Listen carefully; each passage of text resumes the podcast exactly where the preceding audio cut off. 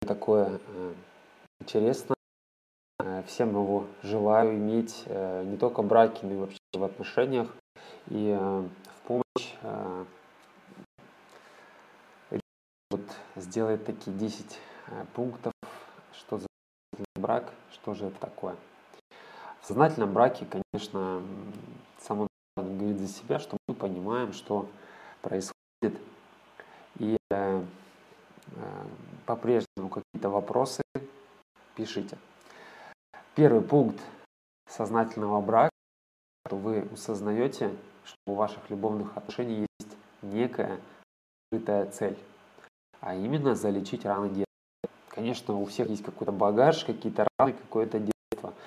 И чаще всего происходит и не просто так совпадение, совпадение у э, моего там, девушка говорит, у моего мужа отцом или у моей матери говорит э, мужчина э, с моей женой. Все так, вот совпадение, оно говорит, что все равно мы ищем некое сходство мужа и жены,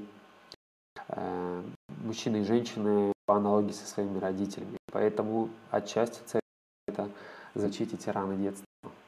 Второй пункт вы сами корректируете образ вашего партнера. Э, что значит корректируете?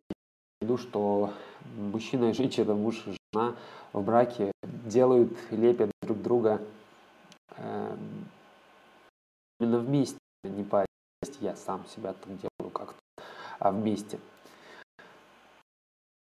Вы считаете своим долгом э, открыто высказывать партнеру все свои просьбы и желания.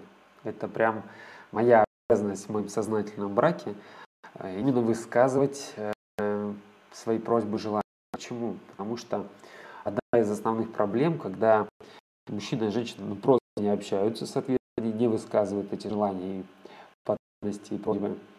А другой момент, когда мы начинаем додумывать за партнера, то есть за свою жену, я там девушку или парня, я там что-то скажу, что-то не так будет, она подумает, может лучше не говорить и так далее, и так далее. То есть все это лишнее. Ни к чему хорошему приводит, оно просто убивает отношения. Это есть не только в отношениях мужчин и женщин, в партнерах, э, в чем угодно. Четвертый пункт осознанного брака, признак, это в ваших отношениях появляется больше обдуманности. То есть знаете, больше обдумывать не только э, какие обои, какие пеленки купить, а еще что происходит в отношениях, как каждый себя чувствует, э, у кого какие беспокойства, какие желания и так далее, и так далее. Пятый признак.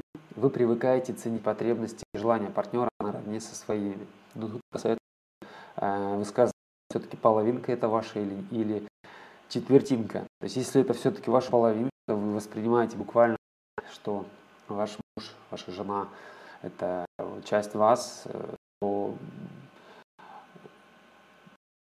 свои желания надо наравне с э, желаниями своей половинки. Иначе пойдет дисбаланс энергии, будете там только тратить время на себя любимого, или она на себя любимую, и в итоге э, произойдет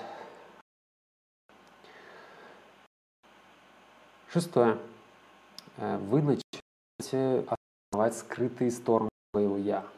Что имеется в виду, что вот это свое «я» бессознательное, подсознание и так далее, и так далее, оно э, должно подняться, оно должно проявиться, эти самые тараканы в голове, там, кто их как называет, они все равно есть, э, у каждого было свое детство, какие-то отношения с родителями, и в браке оно обязано подниматься. Это вот хороший признак, что брак осознанный. Седьмое. Вы новые способы удовлетворения своих основных потребностей и желаний. Ну, здесь никаких там подвоха не В хорошем смысле новые способы. Это не только там... Ну, в общем, новые способы. Допустим, раньше было желание, э, к примеру, иметь, там, не знаю, автомобиль какой-нибудь э, дорогущий. А на вопрос, а зачем тебе этот автомобиль, он ну, не мог ответить. Без, без, неосознанный процесс, какое-то влияние извне, популярный автомобиль.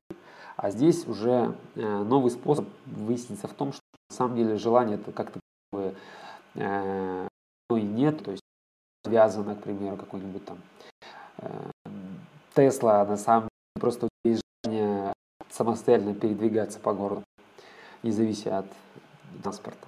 Поэтому в осознанном браке, конечно, э, потребности желания приобретут осознанную форму, то есть ты будешь уже понимать, почему, как, что ты хочешь. Восьмой осознанного брака. Вы пытаетесь отыскать в себе силы и способности, которых вам раньше не доставало. То есть э, не только у нас есть в голове тараканы, но еще ну, то есть какие-то скрытые проблемы, да, а еще есть и золотые прииски, то есть тот самый потенциал, который просто еще не раскрыт, и он буквально ждет, когда мы его в руки и начнем раскрывать. Что в работе, что в браке, то есть это здоровье, все. Потенциал у всех огромный, а как достать. Девятый признак осознанного брака. Вы получаете больше представления о вас любить и быть цельной натурой, то есть быть частью.